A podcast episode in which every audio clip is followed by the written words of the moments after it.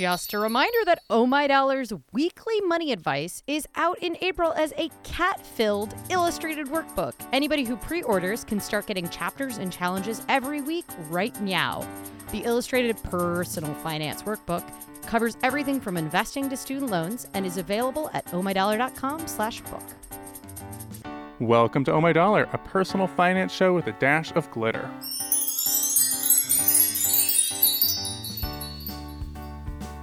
Dealing with money can be scary and stressful.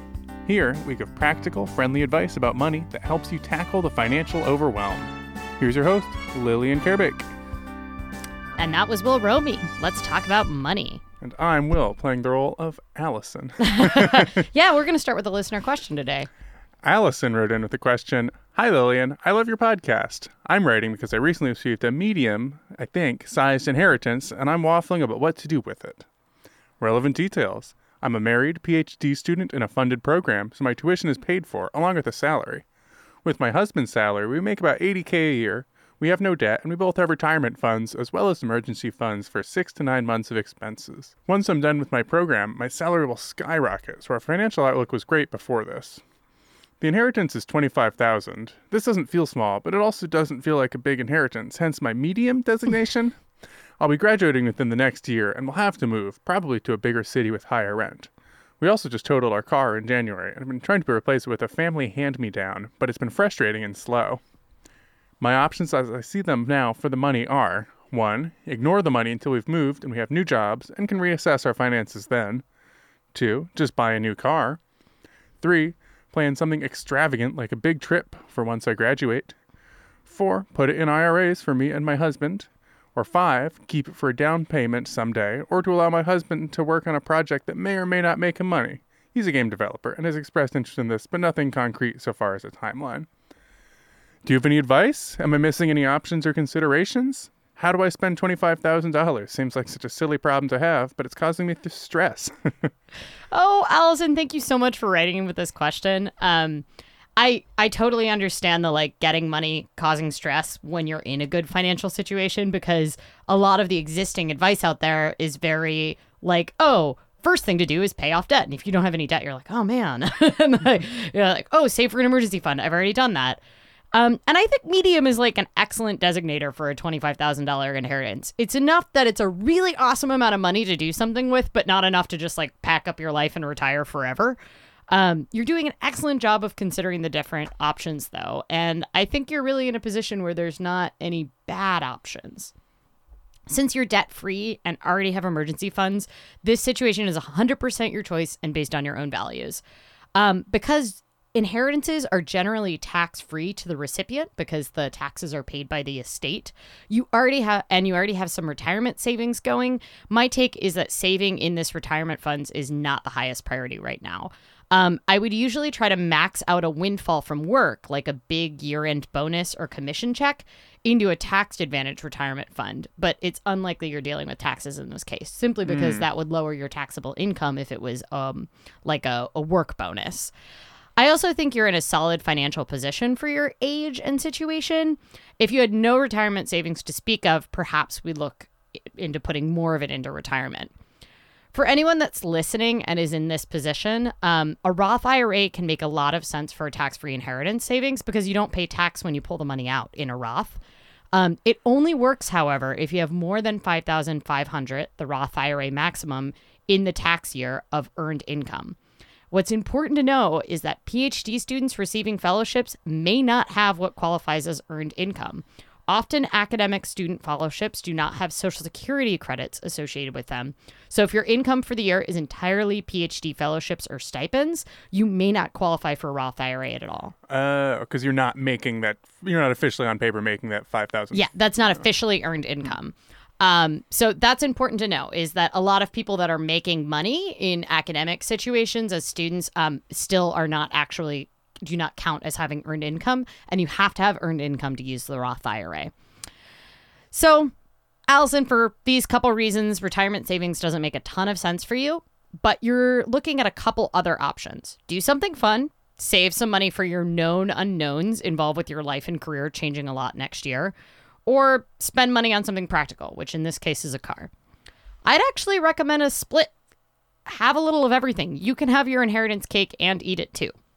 $25,000 is enough money to get a decent used car in cash and not through this laborious family process that's draining you, and save up for future unexpected expenses next year, and do something fun. Let's say you get a decent, you know, three to five year old used car for about $10,000, which is a, a pretty normal market price for a used car that's in good shape. Um, just as a note, I usually recommend not spending more than 15% of your annual income on a car. That's kind of a good rule of thumb. So in this case, you spent $10,000 on that car, let's say. Um, you've got $15,000 left now. You save 10,000 of that for future moving, life, uncertainty, expenses. And that's $10,000 is enough to pay a deposit, broker's fee, first and last month's rent on an apartment in even unreasonably expensive cities like San Francisco and New York. um, and your other emergency funds can help cover the rest of your life transition expenses. So, like setting aside 10K for future you. Um, 10,000 could also pay for a down payment in a low cost of living city. Um, it sounds like you might be in a scientific field and so you might be going to the private sector but not academia, but um, you know, some academia jobs you might end up in a low cost of living city. Um, and you don't get a lot of choice, right? Um, but unless absolutely necessary, it rarely makes sense to purchase a home uh, before you've gotten a feel for the city and your job. So if you're moving, um, you really don't want to necessarily jump into a home purchase next year. Um, houses are not the easiest thing to get rid of, and you don't want to get stuck with one before you know the neighborhoods, the commute, and even like if you like your boss, right? Like mm-hmm. dream jobs might that look like dream jobs on paper don't always end up being dream jobs once you're in them. Um, depending on your spouse's job, uh, if they say in the same field, it's possible it'll be a few years before you can even easily get a mortgage, since you need a solid work history in your field of about two years generally. And often PhDs don't count as work history. It's super mean of them, but it's true. um, so it's not impossible to get a mortgage in that position. So if you end up moving to a town where it's eh, the rental market is really crammed and houses are much cheaper for any reason you decide to buy a house, um, you probably can get a mortgage, but there's no need to rush into buying a house next year. Um, so you've got plenty of time to save for that down payment in the future, especially if your income is going to go up from an already pretty good income this year. Your down payment plan and your spouse's proposed game developer plan sounds a little bit not not fully fleshed out. So I'm personally going to say that you can wait on those later, especially with your increased income next year. That those both sound like excellent future priority discussions that you can make with money in the future, right? Mm-hmm. like you've you've got money to solve those later. Um, a big trip for two on the high end would cost maybe $5,000, right? I'm assuming you're still worrying about a dissertation and job searching right now, so you're probably not looking at a trip longer than a month, right? I'm just going to guess. Maybe that's my American bias. We hate vacation, but you can definitely pull off a nice trip somewhere with your spouse for less than $5,000. I promise it's possible. I travel all the time internationally, and you don't have to go super budget to be able to do it for under 5000 so essentially, that's 10,000 for a car, 10,000 for next year's un- unknown knowns, and 5,000 for something nice for yourself. I always recommend, whenever practical, taking a little money out of a windfall for a treat. I usually say 10 to 20% of a windfall is for a treat, and the rest is for your other priorities. Because you're in a solid financial position, you can spend a bit more than 10 to 20% um, you know, like I got a unexpected tax refund, and I spent a little bit of that on fun stuff, and then the rest I put in savings. What was the fun stuff? Um, what was was the fun stuff? It also might only be fun to me. Like I got like I got like nice moisturizer and uh green tea. Yeah, I sound I sound like more boring than I thought. Um, I also want to just say, don't forget about charitable giving. If it's in line with your current goals and values. A gift of $500 to a charity you care about could make a big difference. Um, so just, you know, bear that in mind as an option. One thing I do want you to check, Allison, is that you're not subject to inheritance tax at the state or local level. Only six states have inheritance taxes that apply to the beneficiary, um, and most only apply to estates of very large sizes, which uh, it sounds like you're not the you're not in that case. Um, so it's pretty rare, but if you haven't already gotten advice from the estate attorney or whoever was um, settling the estate, please make check to make sure you aren't going to owe. A quick Google will most likely give you the answer relative to your jurisdiction, but I just don't want you to get surprised, right? Um, the good news is if you are saving ten thousand up, I sincerely doubt your taxes on this are going to be greater than ten thousand dollars. So, um, but yeah, that's that's pretty much what my advice would be. You've already thought of a lot of really good options, and the thing is, like you you don't have to spend all twenty five thousand dollars on each one of those. You can split it up, and that's usually what I recommend anyway. Spend a little bit on fun though, for sure. So all of the above. That's- All of the above. um, I think that wraps our show for today. Any questions, Will? No, that was very thorough. I would like a PhD fellowship and a Yeah, PhD. We're we would like to request yeah. a PhD fellowship and twenty five thousand dollar inheritance. If anybody would like to write in with either of those.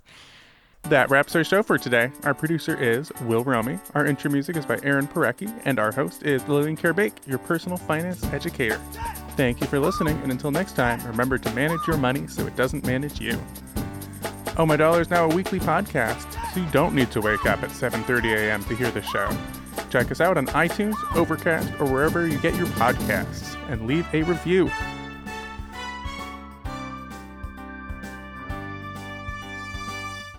Everyone knows therapy is great for solving problems, but getting therapy has its own problems too, like finding the right therapist, fitting into their schedule, and of course, the cost. Well, BetterHelp can solve those problems. It's totally online and built around your schedule. It's surprisingly affordable too.